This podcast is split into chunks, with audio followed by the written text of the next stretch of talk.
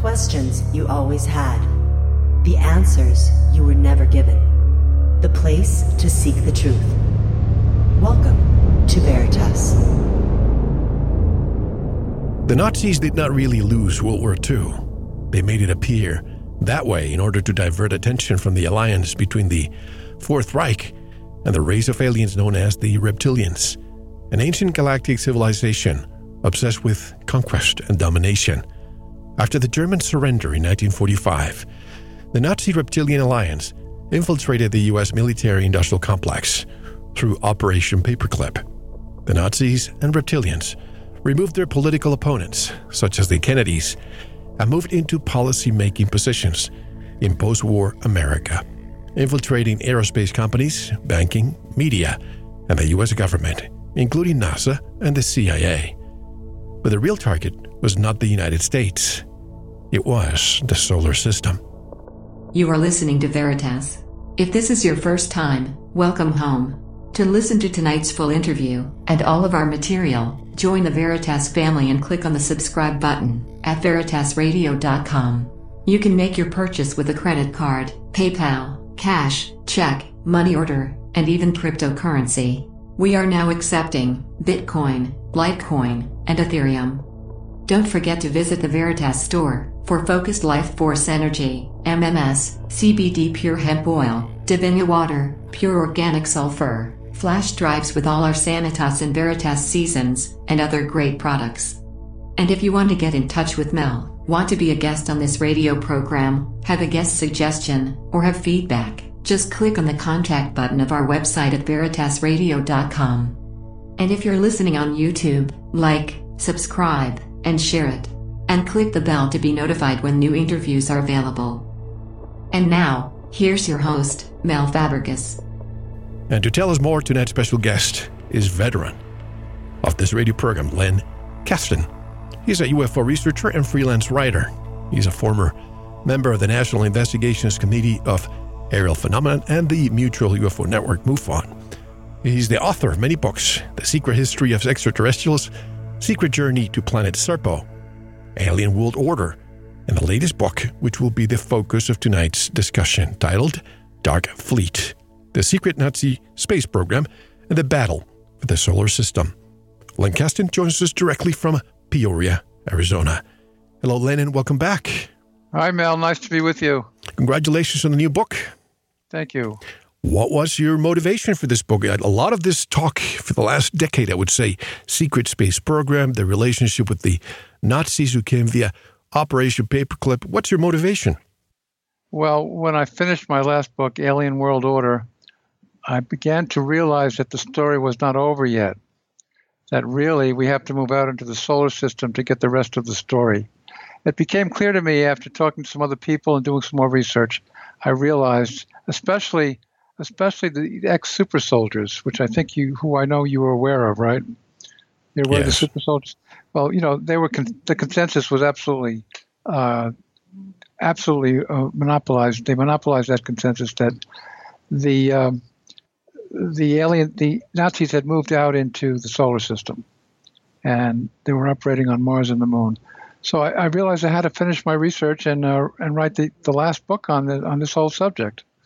Before we begin, do you think, and we'll discuss Antarctica late, later, do you think Antarctica was the jumping board or the catalyst for them to go elsewhere if they indeed are on the moon and Mars?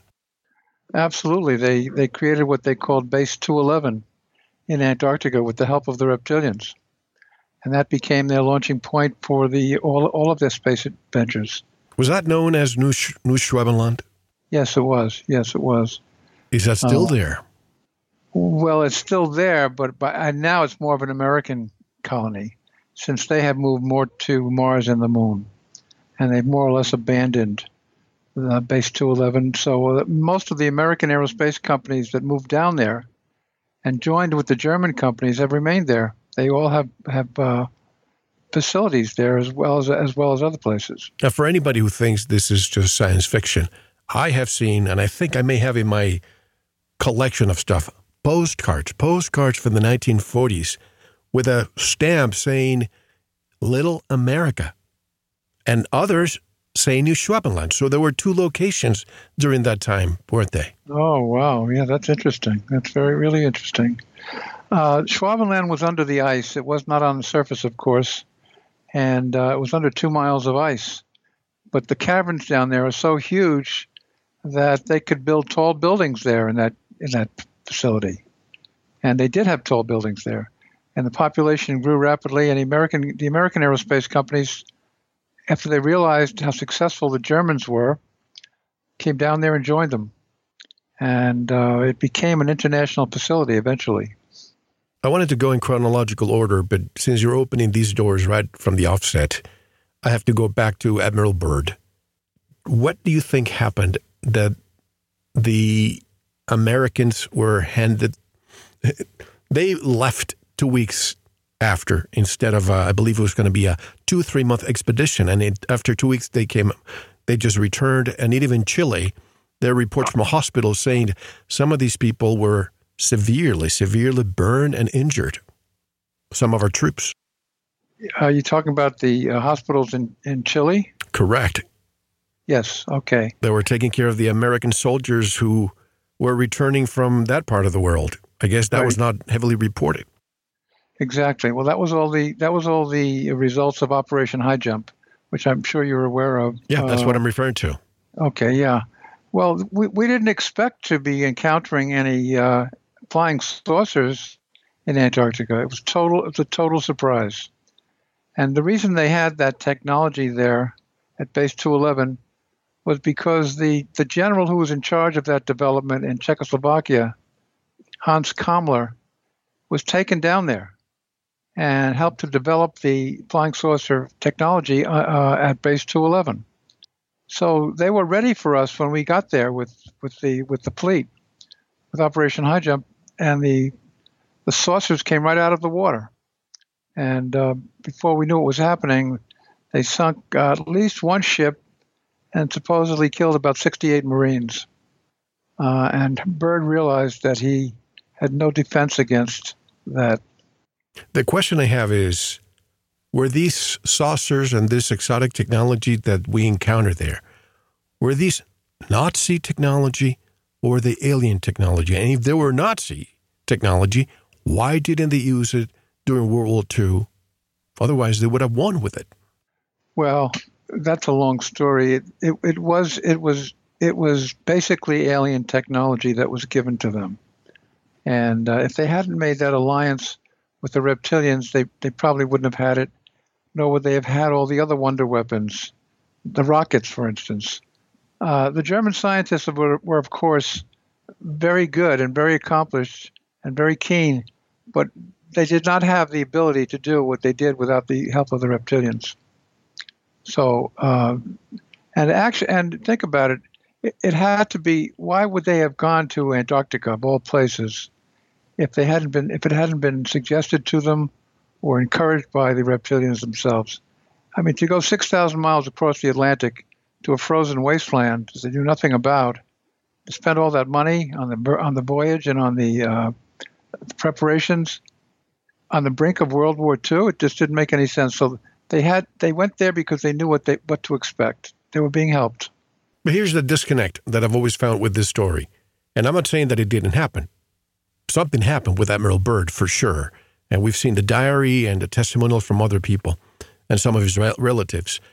But if Nazi Germany had that technology, and obviously, judging by what we saw in World War II, they had an expansion they had expansion in their plants.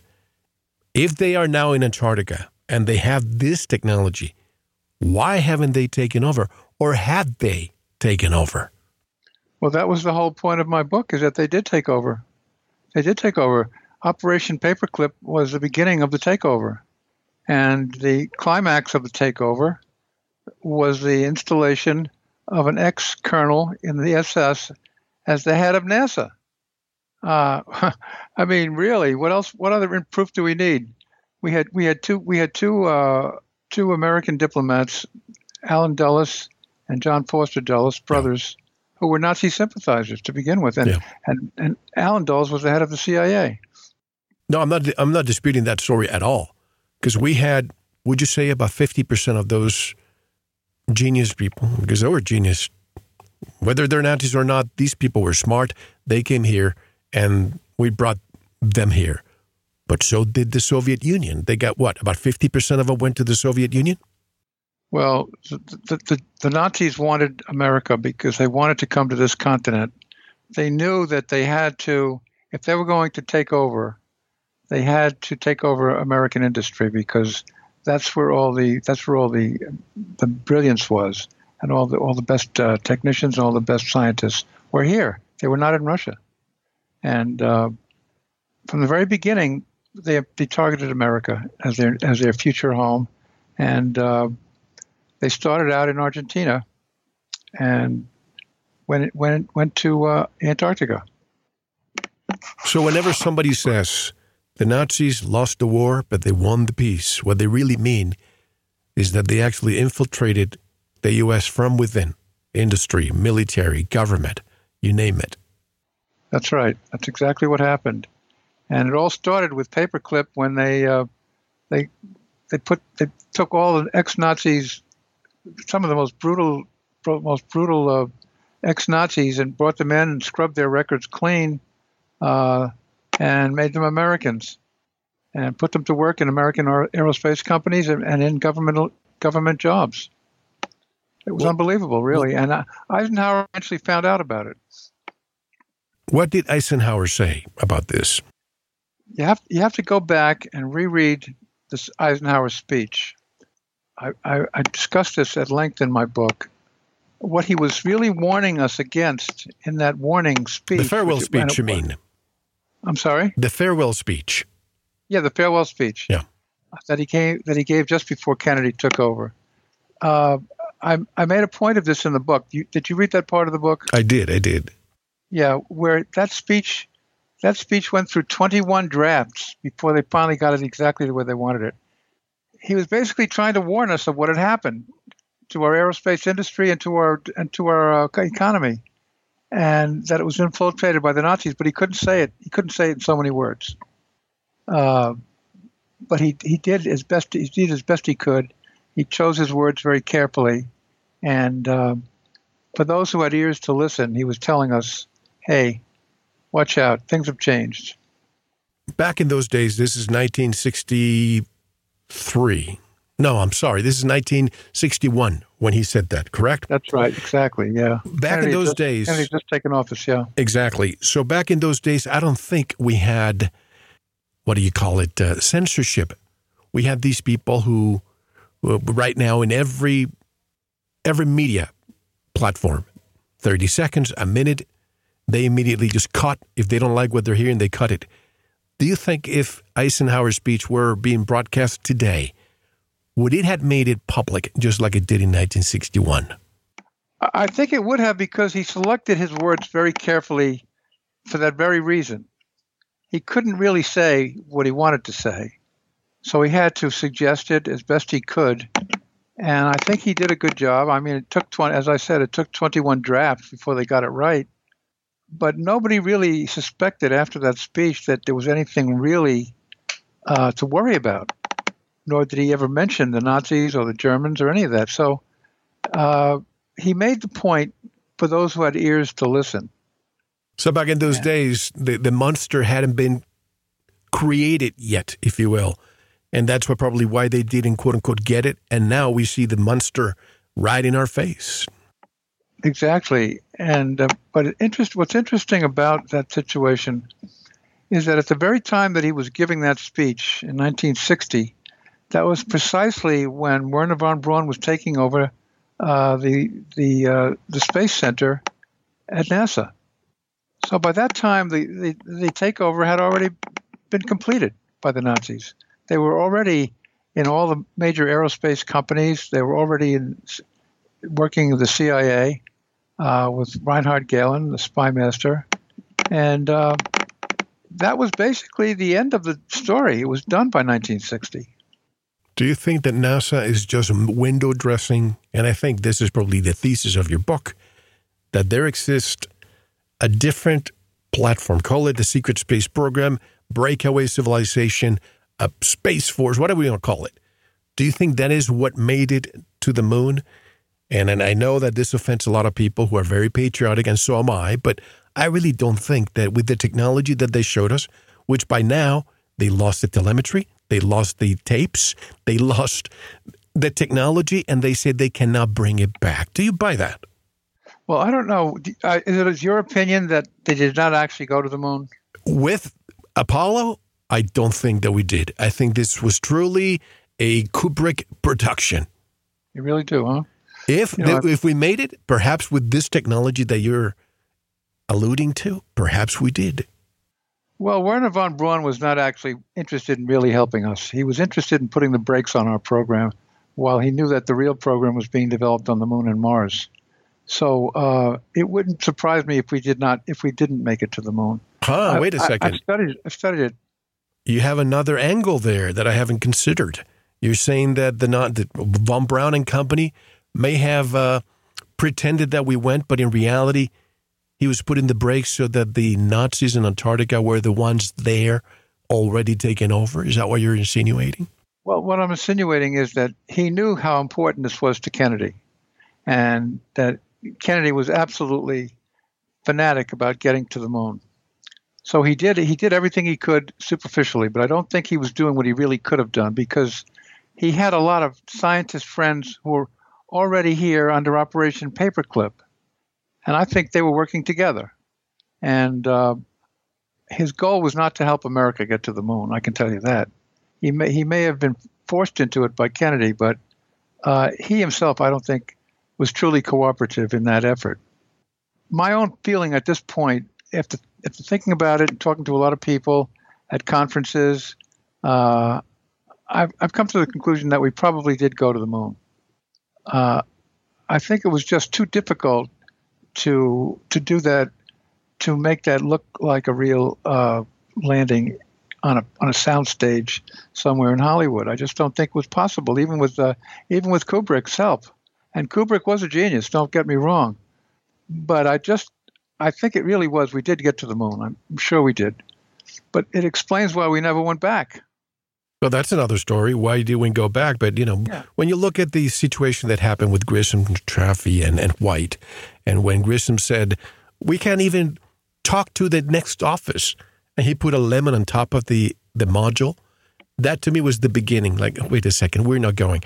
And I think that what Kubrick did was not to to show the world that we went to the moon, but it was in case we failed.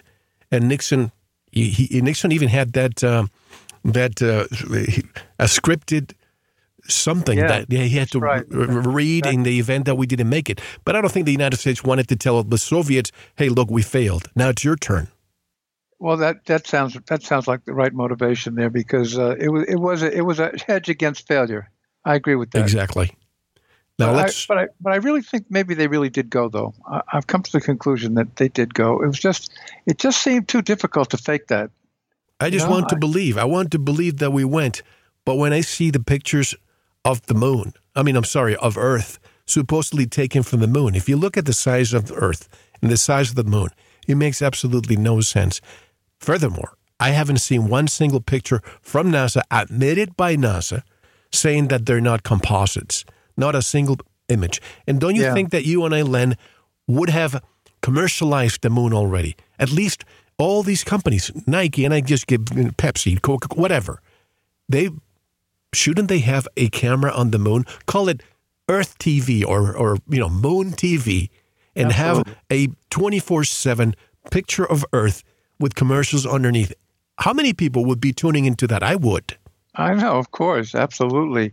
Well, you know what's what could be behind this whole thing, uh, uh, Mel. By nineteen by nineteen sixty, by nineteen sixty, the Nazis already had a sizable presence on the moon, as I discussed in my book. They had they had taken that initial that initial trip to the moon and started burrowing under the surface, and they had built a, a facility there and that's probably the reason they didn't want it. That uh, von Braun didn't want us there, and uh, cooperated in the fake in the in making it a fake. There you go. There was just too much German presence already there. See, that sounds more plausible. Yeah, it's almost I- like that movie. That movie. What, what's the name of that movie that came out a, a couple of years ago? It was kind of a comedy, but you know we were going to the moon, and then we found that the Nazis were there already. Oh yeah, I know. I remember that. Yeah, I can't remember the name of it though. They, they were there ahead of us. Iron, They're- iron, iron something. Oh, I think I know what you're talking about. I can't remember the name either. But the first the first Nazi moon landing was in 1942. 1942, according to uh, uh, according to uh, the Bulgarian scientist, and the, di- so who calls himself the dissident scientist. Mhm. From 1942 to 1960, you could just imagine how far they had gotten already.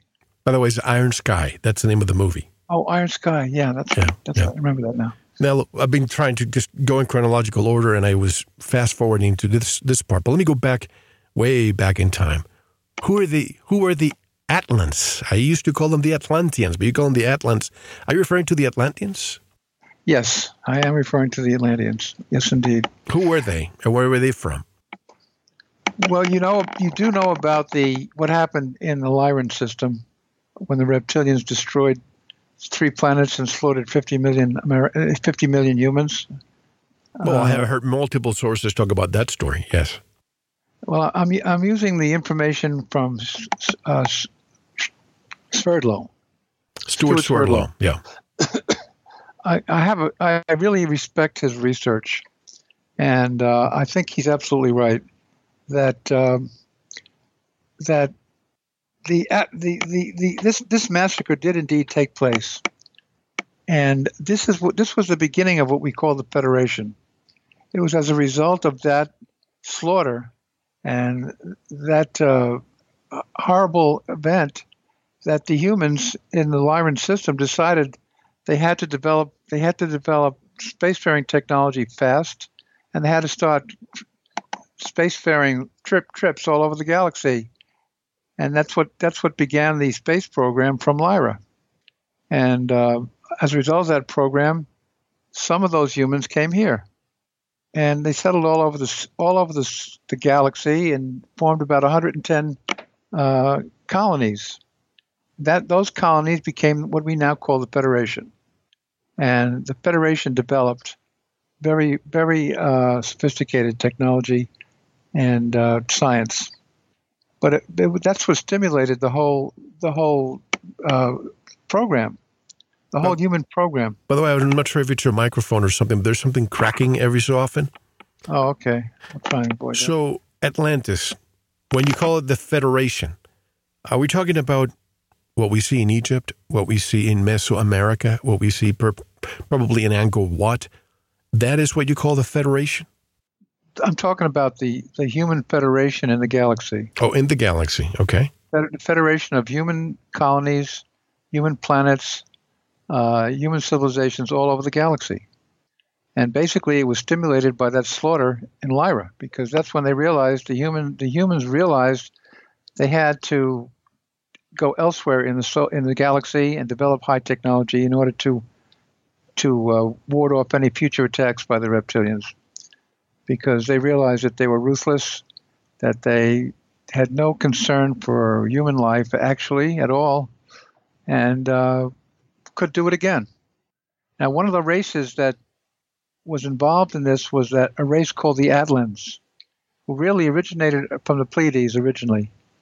They actually they actually originated in Lyra, and they were part of what took place there. But they basically immigrated to the Pleiades, and the Federation then decided that they were the right ones to send to this solar system to try and prevent the reptilians from taking it over, because they were ferocious, they were they were um, fierce fighters, they had high technology, they had spacefaring technology, and it was the it was a, it was the uh, Federation that sent them here to uh, confront the reptilians, because we did not want this to become a reptilian solar system. They did not want this to become a reptilian solar system. And uh, Are the Pleiadians the same as what Billy Meier calls the Plejarans? uh, I don't I don't know that. I don't know the answer to that. Okay. I you know the Pleiades is a very large very large star system, and uh, it, they, there are many human colonies in the Pleiades. That much I know, I wouldn't say it's an essentially essentially a human solar system, uh, star system, but uh, it's a, let's put it this way: it's a human refuge from Lyra. When it comes to Lemuria and Atlantean Atlantis, are these two different races that we're talking about? The reptilians were the first ones here. They were here before there were any humans on this planet, but there were humans in the solar system. There were humans on a very large planet called Maldek, which was between Jupiter and Mars. And uh, there were millions of humans on that planet. Is that today's asteroid belt? That's right. That became the asteroid belt because the reptilians, when they arrived, they destroyed it. And it became the asteroid belt. And not only did they destroy Maldek, a lot of the Maldekians had already taken refuge on Mars. But as they went by Mars, they stripped the atmosphere, a lot of the atmosphere off of Mars, and reduced the that reduced the oxygen content. And so they made this solar system basically unlivable for humans. And then they just then they took over the planet that we now call Earth. So they were here long before they were on this planet, long before there were any humans here. They had this planet all to themselves. I think, according to, to my research, they had it, and according to what was told to me by Stewart Swerdlow and others, they were here for about 100,000 years before any humans arrived on this planet. So if they were here before, eh, they were they were no, but are they are they? This is one part that I've always confused because I've get sources who say some reptilians are benevolent and some reptilians are malevolent. They have no heart chakra as we know it, and no compassion or any love. They have any, they do not have a love nature at all. So that's that's in their DNA. That's the way they're made. Uh, if they are, but if there are some that are benevolent, uh, it must be accidental, I would say, because they're just not built that way. They only know how to dominate and to uh, and to take over and to and to take take command of a, of a planet or a solar system. So maybe there are some that have compassion, but uh, I've seen no evidence of it at all in any any of my research. And by the way, I've met some people, and I bet you you have met some people that are just like that. They look like humans, but it's almost like you know there's no heart, no compassion. They just they just want what they want, and they don't care how they get it. Yeah, that's exactly right. And um, it's hard for us to understand how that kind of a creature could exist, but that's just the way they are. And they've they've dominated. They've they've taken over star systems all over the galaxy that way according to Swerdlow, I believe it was Swerdlow that told me this. The reptilians basically took over, have taken over about 21 star systems in this part of the galaxy. And when they take it over, they know how to they know how to run it. Uh, we can talk about this later, but I think that we have to get into the whole subject of AI eventually. Oh, absolutely. And, uh, they are masters of AI. They are absolute masters of AI, and they are mentally mentally very very powerful not only AI, but biogenetics, genetic manipulation. We'll talk about that later because this could be more, this talk could be more timely based on what we're seeing right now. You turn on the news, I wonder if there's any relevant. We'll talk about it later. I don't want to open that kind of worms right now. But okay. you say, so scientists say dinosaurs became extinct after a comet crashed in the, you don't say that, that that's what the theory, that's what you're taught in school, that a comet crashed in the Yucatan Peninsula, and that's how the dinosaurs became extinct. But you say dinosaurs were actually killed off by the Atlanteans. Explain this alternate theory. According to, according to Swerdlow and according to Robert Morning Sky, when the when the uh, reptilians first came here, and he said it was about uh, about a million years ago, they brought the dinosaurs with them because the dinosaurs were their primary food source. They actually needed they they bred them the, the same reason we we breed cows and cattle.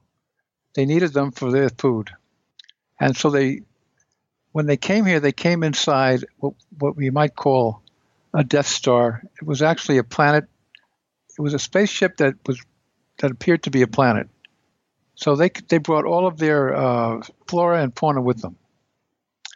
And uh, when the Atlans arrived, uh, the dinosaurs were trampling over their agricultural areas, and the first thing they did was try to was start to kill the dinosaurs. They had the weaponry to do it, and uh, they were sent here to confront the reptilians in the first place. So the wars the wars between the Atlans and the reptilians broke out almost immediately after the Atlans arrived, and eventually, apparently, the Atlans had such sophisticated technology that they were able to actually weaken the foundations of the Lemurian continent, and ultimately, they they they caused Lemuria to sink beneath the Pacific Ocean. And so, at that point, the uh, the reptilians realized that they had better take refuge underground, and that's what they did. But they're very skilled at building underground facilities, so it wasn't a big deal for them to go underground. But that's how the, that's how Lemuria sank. Well, then they turned around and there was a counterattack, and they, they succeeded in sinking Atlantis. But the Atlantean humans, they were humans, were given a were given a, a warning about that what was going to happen. And uh, if you've read any of the Edgar Cayce material, have you read that? I have. So you know that the uh, Atlanteans began a migration well in advance of the destruction of Atlantis, and they scattered all over the globe. Uh, they went to the Middle East. They went to Egypt. They went to uh, Tibet, and, and they founded they founded wisdom schools basically wherever they went. They went to Central America, so that by the time Atlantis sank, uh, there were many human colonies all over all over the globe. Well, whether this is true or not, it makes sense to me for the following reason: when you have Tibet persecuted by the Chinese, and even, I believe it was the Ahnenerbe, the Germans, went to Tibet to, to get some information there from yes, ancient, right. right. I'm glad yes. you're saying that. Then we have Mesoamerica. Look what happened to the Incas, the Mayas, the, the Aztecs. When the conquistadors came along, again, they buried their, their treasures and we built churches on top of them, almost to, to erase that chapter of our history. And something else, when you look at Egypt and Mexico, in Spanish, Egypt, three syllables, Egipto. Mexico in Spanish, Mexico. Like the three almost rhyme. Could there be a correlation between the people in Mexico and the people in Egypt? I believe so. I believe the Mayans, the Mayans could be compared to the Egypt to the early Egyptians. Uh, first of all, you've got the you've got the pyramids, and while they weren't identical, they certainly it was the same concept. Right. And uh, the Mayans were very advanced, um, and probably probably I, I, the conquistadores wanted them wiped out for that reason. I wouldn't doubt it because they were they were really uh, they were really forerunners of the church here, the Catholic Church, and uh, they destroyed all of the Mayan, a lot of the Mayan and Aztec religious documents deliberately. So why did they do that? and uh, so the uh, the the humans in, in, Central America and in Egypt are comparable in a lot of ways. I agree with that. What do you make of this recent finding? Recent as in a couple of years. An archaeologist has discovered liquid mercury at the end of a tunnel beneath a Mexican pyramid. Why do you think? And they say that this could be at the existence of a king's tomb. I don't buy this tomb thing. In the pyramid, we don't find a tomb. What do you make of this liquid mercury? Do you think this might prove one day of the reason for the pyramid's existence? Well, now, in what how did they actually come across this liquid mercury? in what in what form was it? Was it was it encased in something or what? That's a good question. I haven't read the whole article, but I've been reading that after 1800 years, they found this tunnel and they oh, found oh, yeah. liquid mercury. And I, I, don't know if they used ground penetrating radar or they actually found the mercury there. But if it's indeed true and they found liquid mercury, why would there be liquid mercury under the pyramid? Could this prove the functionality or the, the reason for the existence of these pyramids? Well, it wouldn't surprise me at all. I mean, when you when you look at the when you look at the that facility in Mexico, the um, the pyramid complex in Mexico. Yeah, the sun. Uh, they were equal. There was a, as as advanced as the Egyptians were in terms of building uh, those those those uh, pyramids. Uh, they had to have some very very good science and and architectural capabilities to have done that, and so it really makes them very much very much comparable to the Egyptians. I think. The question no is, question about it. how did they get the mercury if these were soulless savages? But they say the toxic silvery metal has been found at other archaeological sites in Mesoamerica, and because of its shimmery nature, may have been used to represent an underworld river or lake. I just wonder what they would have been doing with that mercury. Exactly. How they how they would have been. What type of technology did they have that would that would somehow be helped by uh, development of liquid mercury? So you and I think of mercury perhaps being used for a an anti-gravitic spaceship. And, and this is not too far fetched. I've heard people who say that these pyramids were actually flying objects. I don't know. That seems implausible to me. But when you find that uh, under un, underground, liquid, uh, oh yeah, that's right. then could this be? Could this be a reason? Yeah, I recall now that uh, that our our people did discover that the some of the flying saucer technology used liquid mercury. So how would that? There must be a connection there. Exactly. It sounds like it. Yeah, I agree. I Uh, agree. It's very suspicious. You also say the Atlants had powerful electromagnetic technology, which they used to destabilize the foundations of the Lemurian continent, which makes me wonder. Perhaps, perhaps you've seen what you know seem to be giant tree stumps all over the world. Have you seen these tree stumps all over the place? I've seen it on Ancient Aliens. I think I know what you're talking about. Yeah. So, if these were giant trees that perhaps went all the way to the clouds, and they were trying to destabilize the foundations of this continent, could they have used this technology? I don't know, lasers, masers, to cut these trees, reduce the oxygen levels and the the way the Earth was at that point? Well, it's certainly possible. Uh, I don't know. I don't. I do know a lot about what happened on Atlantis, but I don't know enough about their technology. And uh, I know that they had to be very advanced. Their technology had to be very advanced because uh, of, of just looking at the architecture in Egypt, and we know that Egypt was their first was their first colony uh, when when Atlantis went down, and they also had the ability to to uh, in bio biotechnology. They were creating uh, combining the DNA of animals and humans. They they had that capability. The, the Atlanteans were very very advanced, and uh, anything you can anything you can tell me about them, I would believe. Well, when you see, remember Close Encounters, the movie? Yes. Uh huh. You, have you researched Devil's Tower? Yeah, I just wonder how it got there. It's a strange kind of strange kind of promen- promontory there in the middle of nowhere. What do you know about it? not only how it got there, but I saw a video a couple of years ago of this gentleman who, you know, flew a drone on top of it.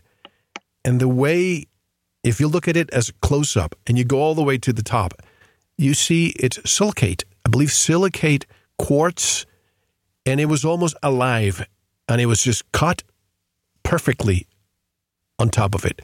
So what I'm what I'm suggesting is perhaps we had a different type of trees in the past. These trees were just gargantuan, almost like um, if you saw the movie Avatar, but made Yeah. made of not the wood that we're used to, but a different material, and they were just cut from all over the place.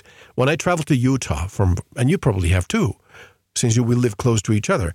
To you travel to Utah, to Colorado, New Mexico, and you see these plains, and then you see these. You have to have eyes to look if you've been following what I'm saying, next time you travel that way in your car, look in the distance and you'll see all these trees. And a lot of the roots are connected for miles. If you hike them, you see them connected for miles. What Really? could this have been in the past? This was in Utah, you say? Utah, Arizona, Colorado, New Mexico. You just drive and look in the distance. You can you, you can't miss them. They're everywhere. So how does that? So what are you spe- what are you speculating then about the Devil's Tower? What are you saying about the it? same thing that something happened in the past and it was just caught caught just like all these trees that had that were just gigantic trees and these roots went for miles and you can still see the trees right the, the uh, roots right now something happened in the past and they were just cut. That's really very interesting. But the only the only thing I can tell you about uh, Spielberg's choice of the Devil's Tower was that it had no connection with anything else. Uh, he just decided to use that because it was uh, it was dramatic. Oh, yeah, of course. What a great dramatic. poster! Yeah. Whereas the real landing, I think he knew that, from the from his connection with the DIA that the real landing was on was in the uh, the uh, atomic test on the atomic test ground in New Mexico. No, no, in in um, Nevada. Uh, in Nevada, yeah. Right. And by the way, since I have you here, the one book that I never discussed with you, and now that you mentioned Close Encounters, because your book begins, in my opinion, at the in the end or at the end of the movie Close Encounters, when the right. Greys come to us, they don't tell us, but we sent a number of hours to their planet Serpo. Have you seen that connection? Well, I wrote the, I wrote the book, The Serp, uh, Secret Journey I know. Serpo. Yeah, right. know that. Yes, of course. And that's what I'm saying, because at oh. the end of the movie, they come to us, but the story of Serpo is that they came to us, I believe there were how many? 12, 13, something like that. And then we sent the same amount of people to their planet. Some died, some stayed, and some returned, right? Yeah, well, I don't know how many they sent here. I mean, I know that the, the two the two spacecraft collided in Roswell. two of their spacecraft collided in Roswell. Oh, you mean the the Roswell incident was a collision, not brought down by radar? Exactly. it was a collision, but the, the the root cause could have been the radar, and in fact, it probably was the radar to confuse their their navigational systems because they collided and one of them one of them ended up uh, in, near Corona, and the other one ended up about 100 miles away to the to the west. and that one wasn't discovered for an entire year. We discovered that a year later, the second one. The second one, and uh, so uh, it, it could have been. It, there was a there was a lightning storm that night, true, but uh, their particular navigational system was built into their into their suits and into their helmets, and uh, that's probably what caused the confusion and caused them to collide. I don't know.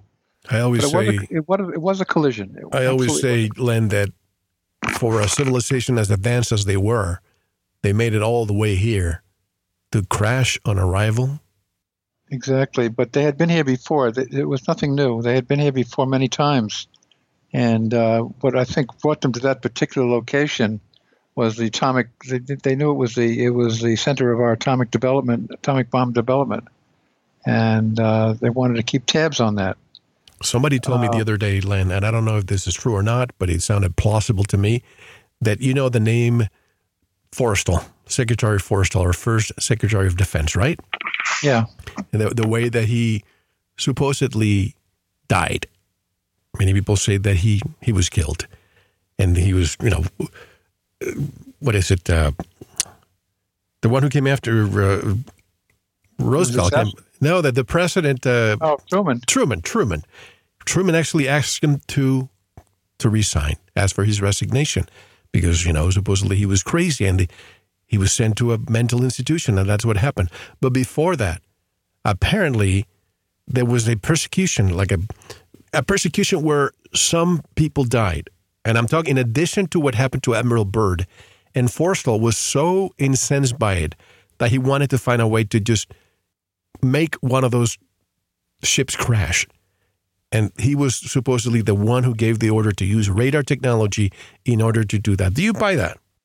Well, I know Forrestal was very uh, as secretary. He was Secretary of the Navy, wasn't he? Well, he became the first Secretary of Defense after he was the Secretary of the Navy. Right, and it was the Navy. It was our people who were infiltrating Germany, Germany as spies, uh, that were an asset, of, were, were a naval a naval asset. are you familiar with the William Tompkins story? I am.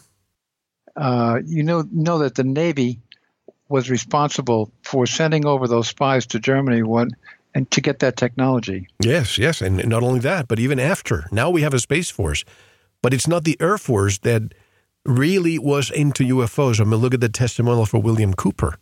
That's right. It was the Navy. It was the naval intelligence was correct was responsible for it. but but the whole point was that uh, uh, uh, Forrestal must have been at the must have been involved in that as Secretary of the Navy. He had to be, and so uh, and and at that point, what what year did he actually die, Forrestal? I can't recall. Do you remember that? I'll find it in the 40s. Let's see. Keep talking. I'll I'll find was it. it. Was it in the 50s? I don't I don't remember if it was in the 50s or not. In any case, at that point already, the German influence was starting to manifest in this country. 1949, by the way, May 22nd, 1949 is when he died. Okay, okay all right. So there it is. You know that that was uh, seven years after Roswell. Actually, two Uh, years sorry, after no, I'm Roswell. sorry, two years. Two years after Yeah. Roswell. Uh, but in any case, the Germans were already infiltrating our aerospace companies and our, our our government, and it may have been that he they wanted him dead, and uh, we do know that the head of the CIA, Allen Dulles, well, Dulles didn't become the head of the CIA until 1953, but he was active, and so was uh, Alan Foster uh, Foster Dulles they may have just wanted him out of the way because they knew that the Navy was was developing this technology and had spied on on the Ger- on the German scientists. I don't know. Yeah, look So at the connections. Yes, absolutely. I'm agreeing with you exactly what you're saying. And who was Forrestal's protege? John F. Kennedy. In fact, That's he right, took Kennedy exactly, to, that's I don't know if it was Peenemünde or he took him to Germany to see what happened after the war. And when they returned, they were both Catholics. You know, they were both in sync with one another. And the common denominator, they were hated by the Dulles brothers. I mean, look what happened at Kennedy when he died. Who was one in the Warren Commission? Allen right. Dulles, Allen Dulles. who was fired shortly before his death. Yes, Right? exactly. Yeah, and and uh, Kennedy had already told them he was going to break the CIA up into a thousand pieces. Into the wind. Yes. No, no, there's no question that Dulles was a Nazi sympathizer. I've made that point several times in my book. Uh, he definitely was a Nazi sympathizer. Now, whether his brother was also, I don't know, but they, I both, I think they both were. And I pointed out that both of them went to Germany in 1933 to help Hitler get financing for his campaign to become the, the chancellor. Uh, uh, they were representing Kuhn Lee uh, Company as lawyers, and they they helped get Hitler get financing to for his campaign to become the chancellor of Germany. So right there we have a, a major connection. Who was the director of the CIA when Kennedy died? Do you know? When Kennedy died, Yeah. well, Dulles, Oh, it was Dulles. Okay, okay. yeah, Dulles. Dulles, he, he, he became the director in '53. That's right. And who came after him? Well, in the 70s, probably, it was George H.W. Bush, who is in the same cabal. Exactly. That's right. That's right. But so, um, so, so, it may very well have been that they considered Forrestal uh, in the way of what they wanted to do, what they wanted to accomplish, and they had to get him out of the way. You know, it's very unlikely that he jumped from a 16, 16 Sure. story window. It just, it just, it just doesn't make sense. He had no motivation to do it. I talked to another researcher years ago who told me that they found uh, what is it, his brother, Forrestal's brother. He actually came to recognize, to identify the body. And one of the orderlies at the hospital, when he saw him there, the first thing he said was, Your brother did not commit suicide. Oh, is that right? I Did you hear heard that? Before? Yeah, that's. No, I never have heard that before. Your brother did not commit suicide. They knew something was going on and they wanted to get rid. I mean, this is the way they do it. I mean, look how many people are suicided all the time with two gunshots to their to their brains, and they still put that in the forensics analysis. two I- I shots to the brain. I know. Well, let's see. Let's let's go back now. If that was 1949, that's what you said, right? Yes, That when he, died. yeah. Don't forget that uh, Operation High Jump had just been two years before that. Correct. Okay, and he was behind Operation High Jump. Correct. And this is why I told you that he was mad about what happened to Admiral Byrd, and he wanted to just crash one of those UFOs that killed some of the Americans during high jump. Exactly, and, and since and the Nazis were able to somehow arrange for for his death. Right. How I don't know. They must have had they must have had the connections to to send somebody up to his room and push him out the window. Who knows? You know, it would be an easy thing to do, really. Now, let me ask you this, Len. You probably have heard of the work of Dr. Richard Sauder and some other people who talk about underground bases in the United States, that trillions of dollars spent, the highway network of magnetic levitation technology. I mean, this is this is like uh, on a vacuum at 700 miles per hour, Mach one and a half or Mach 2 Mm-hmm. My question about this is the reptilians who have been underground. Do you think the reptilians inhabit some of and perhaps control some of these underground bases? Absolutely, absolutely. The reptilian colonies, some of them go down 200 miles, and when when uh, Lemuria sank and they went underground, they had no problem building a high speed high speed railroad systems and space space portals allow them to get out of get out into the into the uh, into the galaxy. That technology, the technology of the reptilians is beyond belief. You have to understand it goes back thousands of years. They they were cruising around the galaxy in their spaceships thousands of years ago, according to Robert Morning Sky. So, uh, can you imagine what they had going on under, underground? And we, and we know they built a capital city under Tibet called Bhogavati that was seven stories high. So uh, they were completely at home under, underground. And uh, they've had these high speed railroad systems for a very, very long time. So possibly uh, uh they are still there. Uh, well, we what we do know of what happened with uh, with the death of who was the one that died in in the in northern northern northern New Mexico what was his name? I can't think of his name right now. Died how, or, or what? Under what Chet, circumstances? Chet, Chet, Chester Chet. Um, he was he was one of the engineers involved in creating the underground. Uh, oh, you're talking about Phil. Phil, yes. Oh, I, I cannot believe that I'm forgetting his name. Phil Schneider. I, Phil I, Schneider. Know, Phil Schneider. Yeah, Phil Schneider.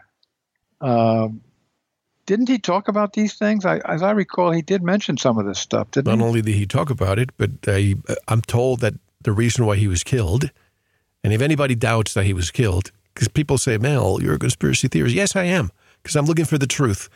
But if you look at the photographs, which I have in my possession, of his dead body, you tell me if you would commit suicide that way, it would be impossible. Oh, yeah, I heard about that. And uh, I'm told the reason why he was murdered was because he was showing material, metals that he was not supposed to be showing that were not made on this plane called Earth.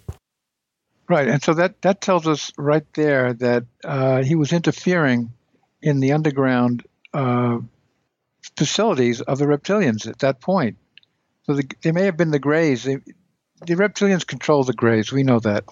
The Greys are they're really a, uh, a, a semi a semi uh, automated version. They're not really biological, completely biological. The reptilians were upset with perhaps what Schneider was doing, and uh, decided they wanted him out of the way.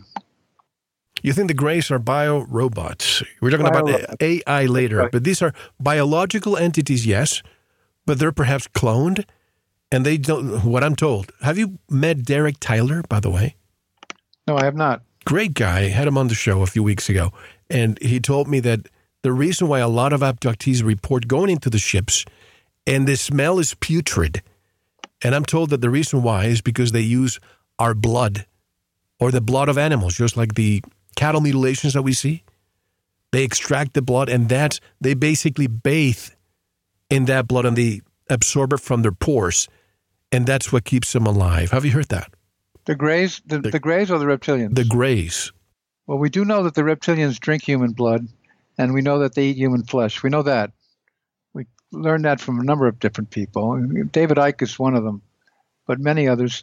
So you know, I think I think it was Phil Schneider that said that the smell as he descended down yes, that elevator. Right. He said the smell was horrible. Yep.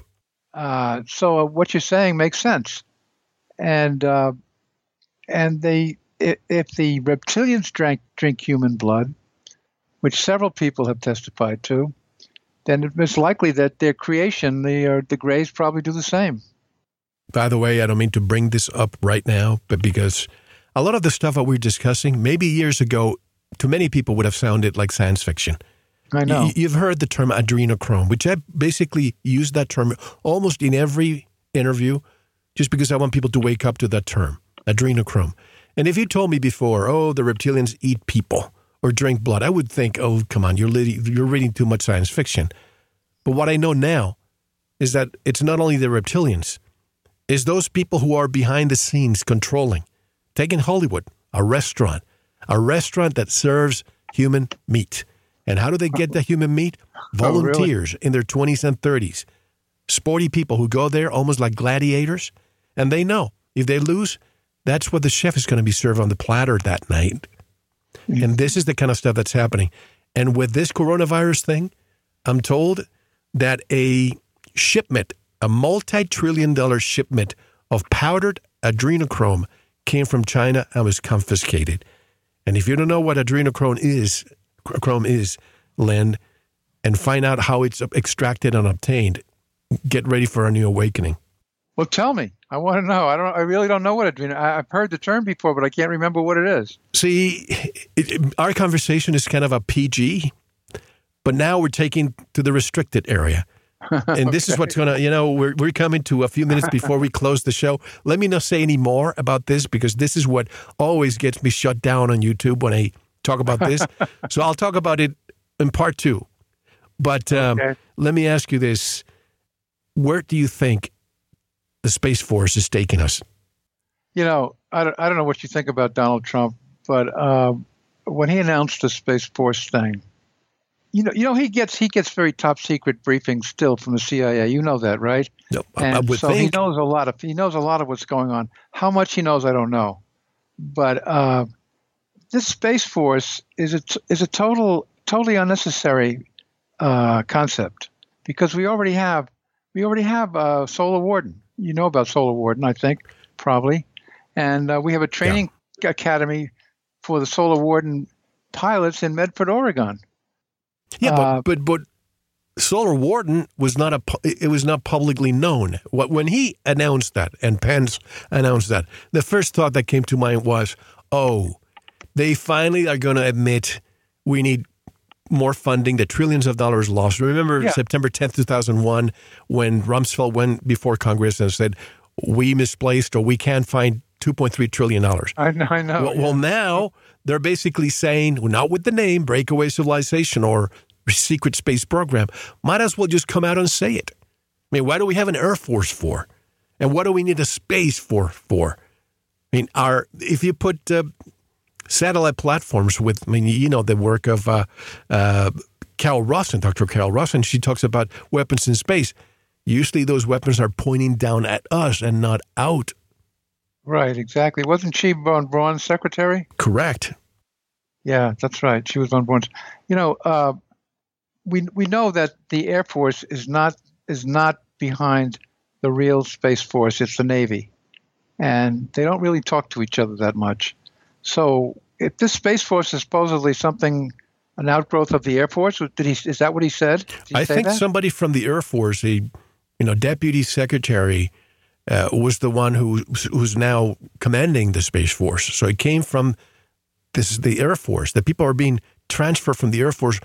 We're not being told that they're coming from the Navy. Exactly, and we know from the writings of William Tompkins that the whole thing is naval and uh, that, that's why Star Trek was based on a naval on naval uh, right the S the USS uh, Enterprise. yeah, yeah, and uh, Roddenberry made a point of that. Uh, so, so I don't know what the Space Force is. I don't really understand what it's all about. I mean, we're way beyond that whole thing now. Way beyond. We have a colony on Mars. We have a colony on the Moon. Uh, we can land on on Mars. We we get if we get permission from the from the Nazi uh, people who run the show there, we can land there and we can, can we can still use that colony. It's a joint U.S.-Russian colony to begin with. Um, so so what do, what do we need? What do we need uh, the space force for? I mean, Ben Rich said we've we've already are are are patrolling the whole galaxy, and we can take ET home. We can take ET home. I mean, so what is it all about? What What is that all about? What do you think it's all about? Well, Space Gary Force. McKinnon. Remember Gary McKinnon? Yeah, I The do. I wrote alleged, about it. the alleged it. hacker. I don't think he was a hacker. He was just somebody with Asperger's. And honestly, I think I have a little bit of Asperger's, and this is why I do what I do because I want to get to the bottom of things. so he got into a computer and just dialed in, dialed in, and was able to get in. He didn't have- he didn't use any hacking technology. He basically it's like if you're walking by the Pentagon and the door is open, well, you peek. All of a sudden, you committed a crime because the door was open and you saw a spaceship there in a in a hangar 18 somewhere.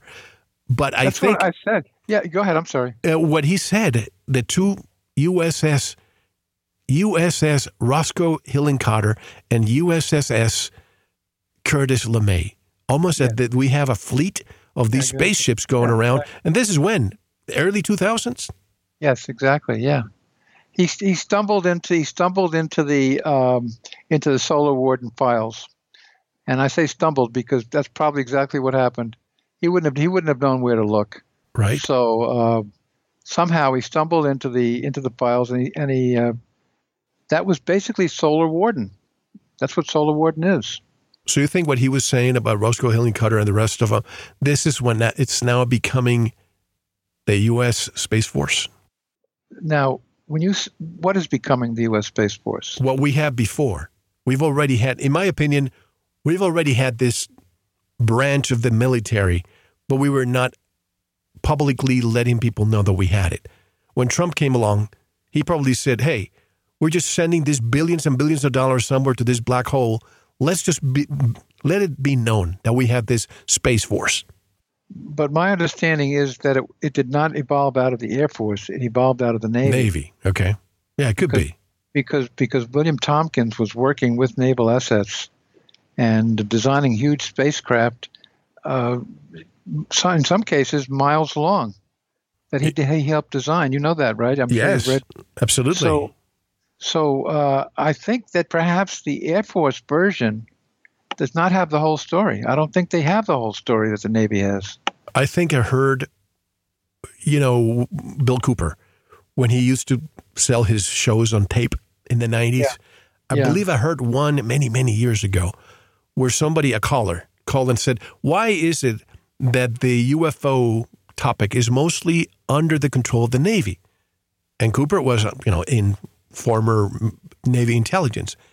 And I believe his answer was something along the lines like, because we have submarines and a you know sheep of, of, of, of vessels all over the world in the ocean. And they are the ones who see ufos more than even the air force. And this is why. That's i believe what he said. Yeah, and that makes a lot of sense to me. And I, I think Al Bielek didn't Al Bielek have something to say about that? I yeah exactly. Uh, oh, poor Bielek. i mean we spoke probably about three months before he died.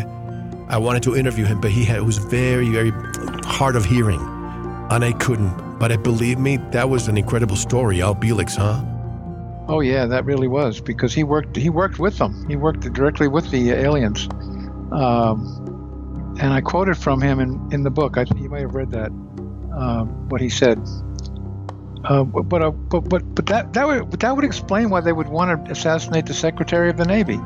It makes sense that um, he knew too much, and they wanted him out of the way. What was the name of the other individual? You probably have heard his name too. I forgot. Uh, stranger at the Pentagon. Oh yeah, yeah. Valiant Uh, Thor. What was the name of this individual who also just happened to have died immediately after I started this program? His wife told me, you know, if you had contacted him two weeks ago, he would have loved to be on your show, but he just passed away two days ago when I talked to her. Yeah, I know who you're talking about. Stranger at the Pentagon by uh, he he was a he was a he was a minister, wasn't he? I'm Uh, not sure if it was a minister. Yeah, he was, uh, and he was supposedly met met the the visitor from from uh, Venus. Did he actually meet him? I think he did. Yeah. Uh, yeah, I know who you talk. I know who you're talking. Valiant about. Thor, Valiant Thor was the name of the visitor. uh, the yes. visitor, right? But the guy that wrote the book was um, can't think of his name right now. He wrote Stranger at the Pentagon. Correct. Yeah. And anyway, we have to take a one and only intermission. How can people buy Dark Fleet, the secret Nazi program, and the battle for the solar system. Okay, the book actually officially goes on sale on the 10th, which is next week, but uh, review copies are available. But and they're taking they're taking uh, pre-orders on it, so you, they can order it right right now, and it'll be sent to them immediately when it gets published on the 10th. And no worries because I, on purpose, will be airing this after the book is out. So oh, no worries, okay. folks. Right, it will so be they, that's great. it will That's be great. readily available when you listen to this program. Folks, don't go anywhere. I have a lot of stuff, a lot more, a lot of doors that you're opening with this new book. Len Kasten is my special guest today on Veritas. This is Mel Fabregas, and I'll see you in the member section. Don't go anywhere. Thank you for listening to the first part of this important Veritas interview. To listen to the rest and all of our material, proceed to the member section or join the Veritas family by subscribing.